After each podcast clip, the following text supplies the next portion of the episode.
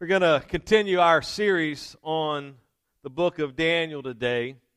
Uh, this is our third uh, sermon in that series. And we've, of course, looked at chapters 1 and 2. And then today we're going to look at chapter 3. And today I'm going to, my sermon will be a, a little different. The series overall is called Standing for Truth. Today I'm going to to preach on this idea that all worship belongs to our God. All worship belongs to our God. And I'm going to read just three verses uh, for you, and then we will cover the entirety of the chapter. And I, am going to do it a little bit different than my normal sermon structure. Normally, I, I give some uh, unique points to the sermon, and I don't usually outline the chapter or the text, as it were. But today I'm going to outline the text for you uh, as part of my sermon structure, and you'll be able to follow along uh, in the app or online if you uh, click the link for the notes. I'm going to read Daniel chapter 3, verses 16 through 18 in the New American Standard. It says this Shadrach, Meshach, and Abednego replied to the king, O Nebuchadnezzar, we do not need to give you an answer concerning this matter. If it be so, our God, whom we serve, is able to deliver us from the furnace of blazing fire, and he will deliver us out of your hand, O king. But even if he does not, let it be known to you, O king, that we are not going to serve your gods or worship the golden image that you have set up. And once again, going to preach for just a little bit today on all worship belongs to our God. God, who has created all things, who created the universe that you and I inhabit, and He has created us as part of that universe, as part of His plan for uh, His, His kingdom. He has created us, and He desires that you and I would worship Him. It has been His desire from the beginning that you and I, as his creation, would worship him. And of course, you know that, that Adam and Eve fell in the garden, and from that time until this, it has been uh, God's plan to redeem us and bring us back into a place of worship for him. But Satan, after he was created, he desired, the Bible says, to be like the Most High, and he desires to be worshiped as well. He wants people to worship him. He wants God's creation and God's creative order to worship him. And the reality is, is that if he isn't worshiped, then what he wants to do is to steal worship from God. In our culture, worship of the one true God, at least Christian worship, is often looked down on. But if you have some other God or some other religion outside of Christianity, then, then that's perfectly fine, no big deal. But, but in our culture, it's, you begin to see this change as we move from a Christian culture to now a post Christian nation that the worship of the true God is, is beginning to wane and it is beginning to be looked down upon by the culture at large. And so, worship is, is not often talked about in our culture unless it's something like hero worship, which is the excessive admiration for someone. In ancient Greece, in fact, it was the worship of superhuman heroes that people would worship uh, people that they thought were better than they. They were like demigods. They were above a regular human, but not quite up to the part of being a deity. And so people would worship them, and you see this in, in our culture today when it comes to sports. We have a lot of hero worship that goes on in our nation. We are a nation that is all about entertainment. And so, whether it's Hollywood or whether it's sports, we worship and our culture people. And oftentimes, we do that much greater than we do with God. And we do that in a, a magnitude that, of course, I would tell you is, is wrong because we are replacing God with the worship of someone or something else. In our text today, Satan has once again attempted to steal worship from God. And this time he uses King Nebuchadnezzar of Babylon. The Bible tells us in Jeremiah that Nebuchadnezzar was called my servant by God. And, and God prophesied to Jeremiah and told him that because of the sin of Judah, because of the sin of all of the other nations that he was going to allow Nebuchadnezzar to rule and to reign, and his sons and his sons' sons to reign for a period of time and to rule over the world.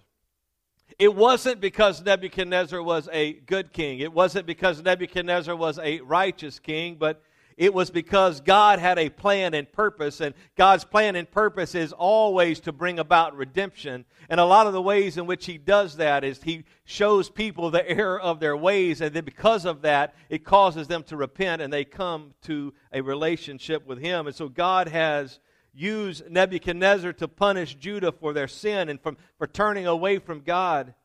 In chapter 2, God once again used Nebuchadnezzar to prophetically lay out the next 2,000 years plus of human history as he lined out and, and explained what was going to happen in human government. And he also lined out that there would come a time when the Messiah, that uncut rock, that rock that was uncut by human hands, would crush the statue that we looked at in chapter 2. Now, Nebuchadnezzar decides that he wants to be worshiped.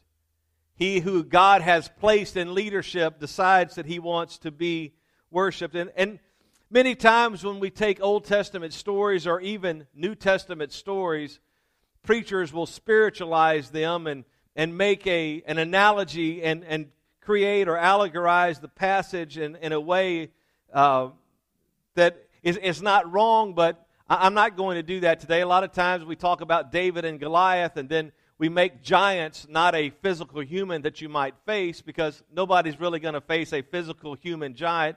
Uh, at least I've never seen that. I've never heard of anyone in our present time. And so we, we make an analogy and that giants become obstacles or circumstances that we have to deal with.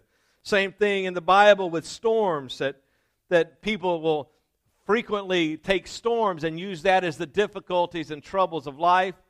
We, of course, just recently had Hurricane Ida. And so we can take those biblical passages about storms and we can make those prayers, and God deliver us from the storm. A real storm that's coming, but it can also be a, a storm of difficulty or trouble or trial. But today, I, I don't want to take that worship and just use it in a don't worship anything. And, and I may address that a little bit, but I, I want to focus on the text and I want to apply it to our lives as well as what is coming in the future. So I, I'm going to look at this a little different. And as I mentioned, my outline is a little different today than it normally would be as, as I walk through the text together. But ultimately, is this you need to know that all worship belongs to our God, and He alone is worthy of worship. In the first seven verses of Daniel chapter 3, we see the creation, the dedication, the proclamation of this image that Nebuchadnezzar decides to set up. He says it this way Nebuchadnezzar the king made an image of gold, the height of which was 60 cubits, and its width six cubits. He set it up on the plain of Dura in the province of Babylon. Then Nebuchadnezzar the king sent word to assemble the satraps and the prefects, the governors, the counselors, the treasurers, the judges, the magistrates, and all the rulers of the provinces to come to the dedication of the image that Nebuchadnezzar the king had set up.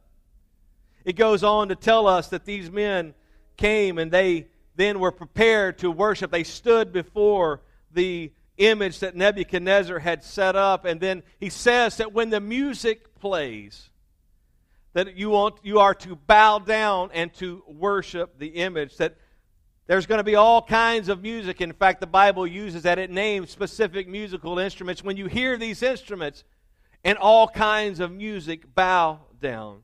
So let me explain a little bit about this section of the scripture. This statue, the Bible says, is 60 cubits tall. It is six cubits wide, and, and a cubit is most commonly looked at as being 18 inches. It's uh, originally it was the length from your elbow to the tip of your finger. And so, in that culture, in that time, for the majority of people, at least the men, it was about 18 inches. It could vary a little bit, a little shorter, a little longer, but approximately 18 inches. That would make this statue 90 feet tall and 9 feet wide that Nebuchadnezzar sets up this great statue of himself. as he, and he, as he wants to be worshiped. And he, he calls all of the government officials. And understand that Babylon is ruling the known world, that, that all of the surrounding nations have been taken over by Babylon. And so he calls in the rulers and the officials of all the nations that they have conquered the governors, the magistrates, the judges, all of these. They come and they stand before the image, and, and Nebuchadnezzar tells them that you're going to bow down and worship the image. And ultimately, what he's saying is, you're going to worship me. That Nebuchadnezzar has fallen prey to, to what many people do, and they have exalted themselves, that God has allowed him to be in charge, and now he wants to worship, not unlike what Satan did when Satan was in heaven, he decided that he wanted to be worshiped. And so Nebuchadnezzar says the penalty for not falling down and worshiping me is that you're going to be cast into a furnace of blazing fire. He's going to you're going to be thrown into this fire and you're going to be burned alive. Now I would tell you that the devil knows his end. Granted, the book of Revelation, which tells us most about the lake of fire and brimstone where Satan is going to be cast in, to that, that he, he doesn't uh, present that for another 600 plus years, that God doesn't give that prophecy. But the devil knows his end, and he knows that his end is destruction and that God is going to destroy them and going to destroy he and his demons. God, who knows the end from the beginning, he doesn't make things up on the fly.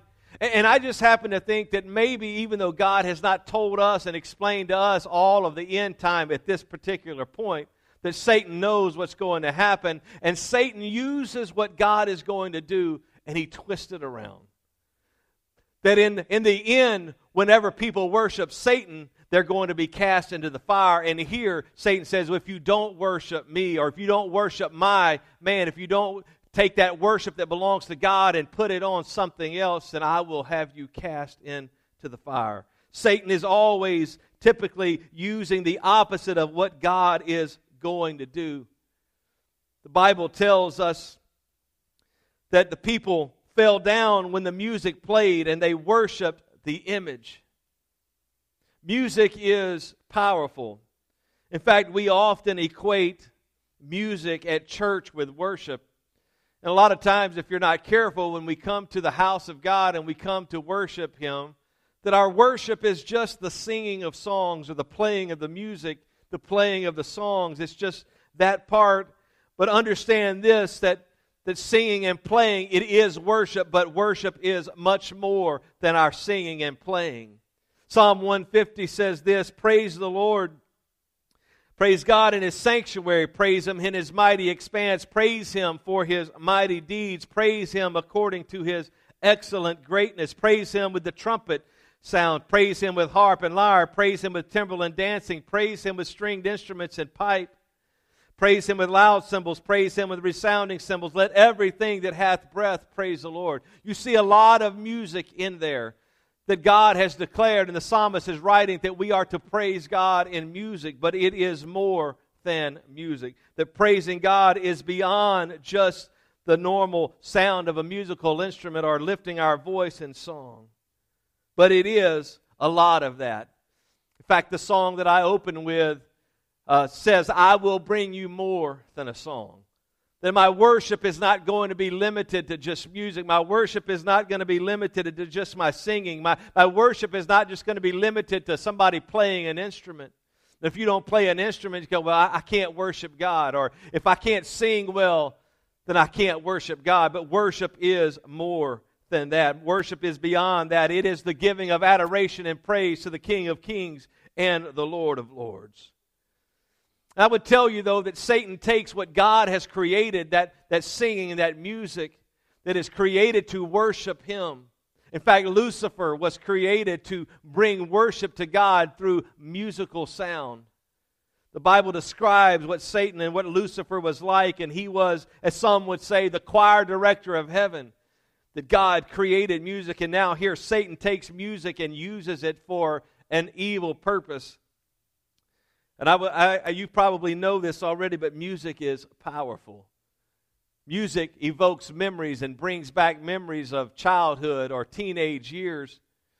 And, and now, as I'm almost 50 years old, I go into restaurants and, and or stores and I hear music from my teen years.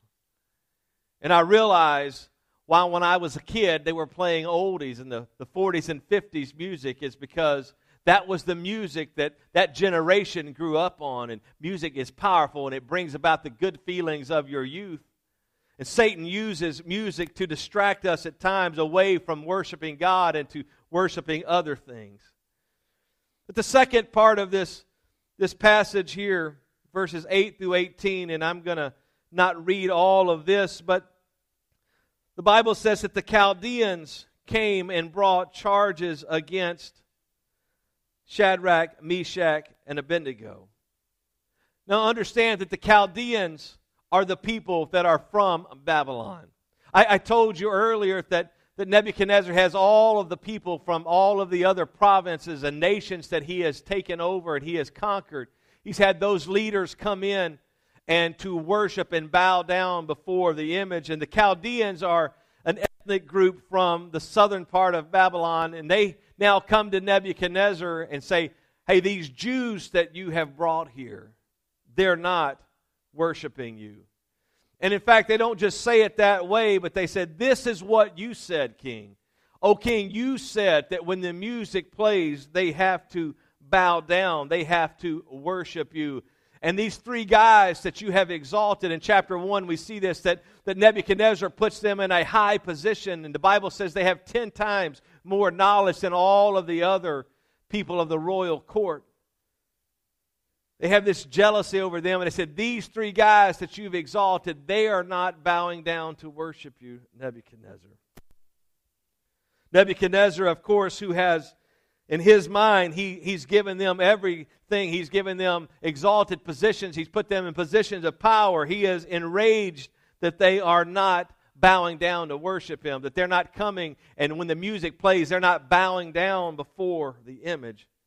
So he calls them in to his court and he says, I'm going to give you another chance. I hear that you're not worshiping this image that I have set up. He said, I'm going to give you another opportunity.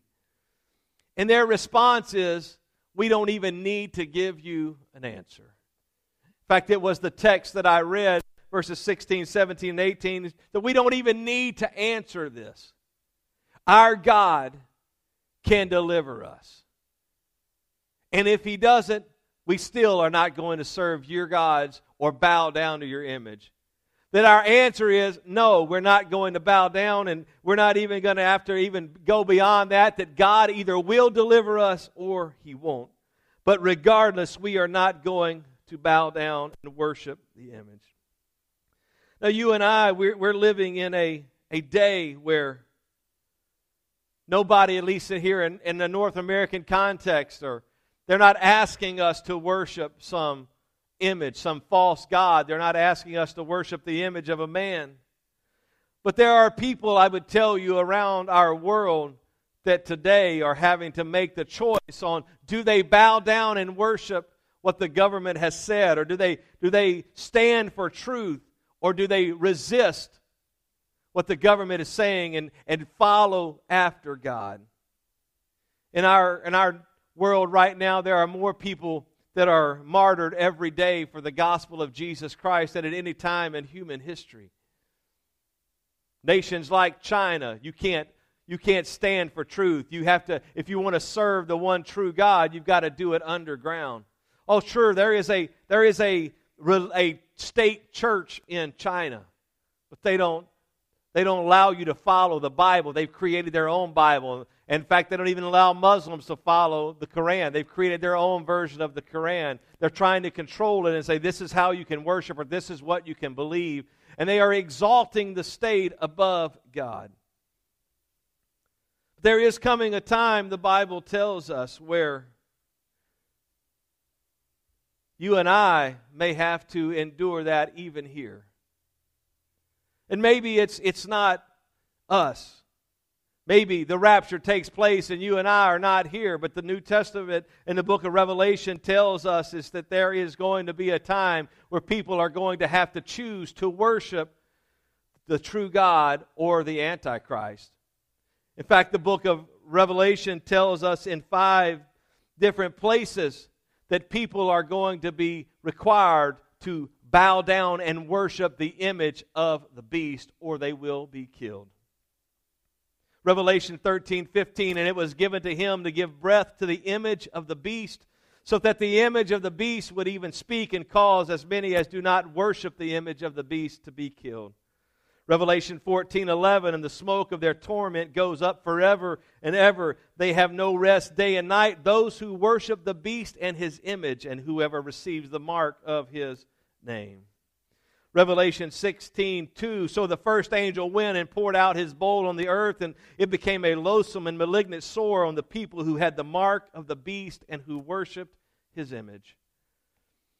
Revelation 19:20 and the beast was seized and with him the false prophet who performed the signs in his presence by which he deceived those who had received the mark of the beast and those who worshiped his image. These two were thrown alive into the lake of fire which burns with brimstone.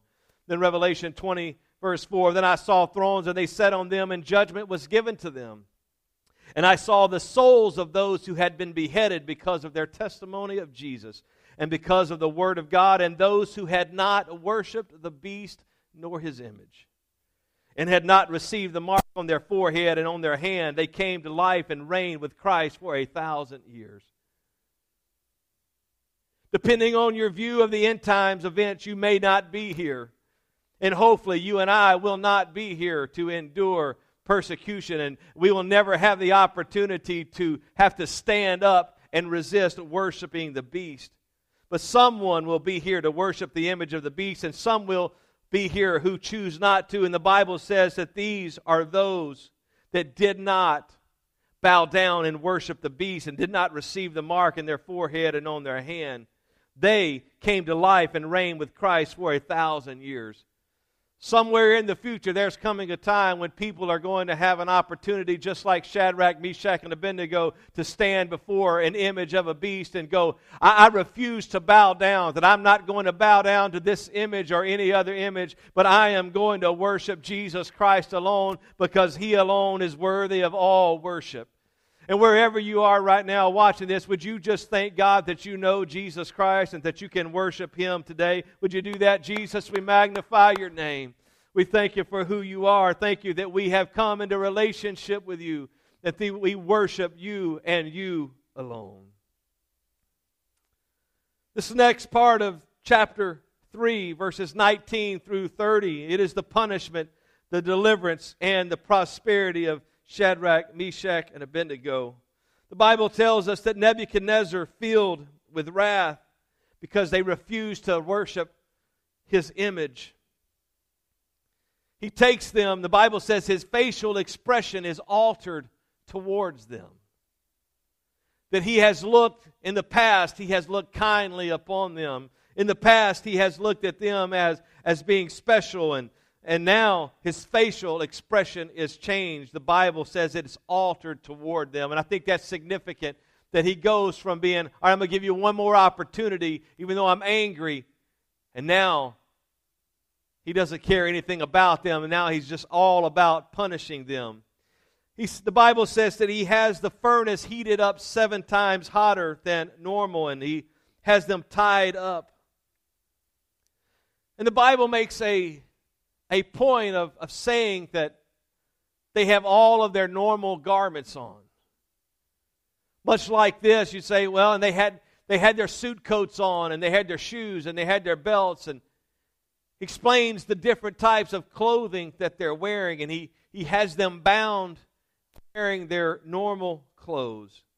In fact, maybe it's because it's their clothes that they would wear in their royal uh, into the royal court. It's the clothes that they would wear when they're performing service of the king. But the fire is so hot that as the soldiers go to throw them into the fire, the Bible says that the heat of the furnace killed the soldiers. But Nebuchadnezzar, Shadrach, Meshach, and Abednego, they're thrown into the fire. The soldiers that throw them in perish before they can even get them all the way in there. And Nebuchadnezzar sees something that shocks him, and he asks those around him, he says, Did we not throw three men bound into the fire? There, yes, Nebuchadnezzar, that's what we did. We just saw it. He says, Why do I see four men who are loosed? We threw in three who are bound, and now there are four who are loosed. Understand that their ropes are burned off of them, but they're not harmed. The Bible says that no hair on their head, their bodies are not harmed, their clothes are not harmed. Just the ropes, that which has bound them, is consumed by the fire. That same fire has killed these soldiers. And Nebuchadnezzar says this fourth one is like a son of the gods. He, he realizes that something special is going on here. Three men were cast in, and now I see a fourth in there with them, and they're walking around. They're not harmed. I see the death that happened to my soldiers, but something is different about him. One is like a son of the gods, it is an angel, of course. So Nebuchadnezzar calls them out of the fire. And he uses a phrase and he says, You servants of the Most High God. It is what Shadrach, Meshach, and Abednego they had declared. We are going to serve our God. We will not bow down and serve your God, but our God, whom we serve, is able to deliver us out of your hand. They had declared that they were servants of Yahweh. They had declared that they were servants of the God of Israel. No effect on their bodies, their hair, their clothes, not even the smell of smoke. And when I read that the other day, I, I thought about another passage of the New Testament that Paul, talking about trying to see people saved, trying to see people born again. He says, Some pulling out of the fire with even the smell of smoke on their clothes. That they're so close to the, to the fires of hell, they're so close to, to ending up and spending eternity in hell. He said, even the smell of smoke on their clothes as we pull them out of the fire and get them in a relationship with Jesus. But here, Shadrach, Meshach, and Abednego, they've been walking around in the fire that was meant to destroy them with not even the smell of smoke on their fire, on their clothes. And Nebuchadnezzar recognizes that the God they serve has delivered them. And he decrees that no one could speak evil or speak against their God that the God who can deliver these three men out of the fire, their God, we're not going to talk about him. He doesn't, he doesn't put their God on maybe even playing with everything. The Bible doesn't say that Nebuchadnezzar says everybody now has to worship their God. He just says you can't talk bad about the God of the Jews. You can't talk bad about the God of Shadrach, Meshach, and Abednego. And I would tell you that when we stand for truth and when we give worship only to God, other people will see that and recognize that the God that you and I serve is worthy of praise and is worthy of worship and has all power. Nebuchadnezzar, the Bible tells us, calls them to prosper. And in chapter 1, he had given them favor and he had given them blessings and gave, given them an exalted position. And now, because they stood for truth, he causes them to prosper. I can't tell you that every time you stand for truth that you're going to prosper in this life. I can't tell you that every time you worship God and God alone that you're going to prosper in this life. Many times that'll be the case that God will reward your faithfulness and God will reward your worship. But there is coming a day where you and I are going to live forever with Jesus Christ where there's no sickness, no pain, no sorrow, no death. There's no crying, there's no sadness. It is all going to be wonderful over there where we live in a heavenly city. The Bible says streets of gold, gates of pearl, walls of jasper. And if we stand for Him now, and if we worship God alone now, in that day, God will reward us, and we will prosper as we live with Him forever, as we rule and reign as kings and priests with Him. As I wrap this up today, the first seven verses tells us the creation, the dedication, the proclamation of the image. 8 through 18, the accusation and the confrontation for not worshiping the image. And then the last 11 or 12 verses, the punishment, the deliverance, and the prosperity for worshiping God alone. So the question for you today is are you going to worship God alone? There are many things we could worship today. I talked about the hero worship that we see in, in our culture, where people are exalted and put on a pedestal and they, they are looked up to and they can do no wrong. But ultimately, at some point, we will have to choose whether we worship God alone. Romans 14, 10 through 12 says this But why do you judge your brother, or why do you show contempt for your brother? For we shall all stand before the judgment seat of Christ. For it is written, As I live, says the Lord, every knee shall bow to me, and every tongue shall confess to God. So then each of us shall give an account of himself to God. There's coming a day when we will stand before Jesus Christ. Every knee will bow, every tongue will confess that Jesus Christ is Lord. The Bible says, to the glory of God the Father. And I would tell you that when we get to that day, we will bow to the King of Kings and the Lord of Lords. We will give him worship. But I would tell you that this day is a day that you and I should give him worship. That we should bow down this day and worship the one true and living God. If you haven't done so already, make this the day that you bow down and worship, that you bend your knee to the God of heaven, and you make him your king, and you commit to worshiping him and him, him alone. What I want you to do today is this prayerfully examine your heart for any false idols or anything that you may be worshiping that is not the God of glory. I want you to resist worshiping anything or anyone other than the one true and living God. And trust God for deliverance in this life and the life to come.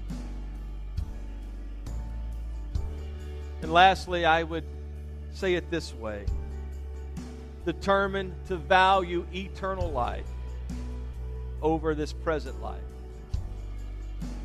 That whatever you face in this life or whatever you come in contact with in this life is nothing compared to what we're going to experience with Jesus Christ forever. So put Him first in everything, put Him first in all things. Value spending eternity with Him over anything that may be pleasant in this present life or anything that would cause you difficulty here. Do not give in to that, but value eternal life with Him over all of that. Wherever you are, would you bow your head right now? Jesus, we love you today. Thank you, Lord, for your goodness and blessing. Thank you for your favor. Father, I pray today that you would help your people to draw close to you. Help your people to worship you and you alone. God, I pray that you would help your people to put you first in their lives. We thank you for it, Lord. Help us to give our hearts completely to you. We give you worship and praise. And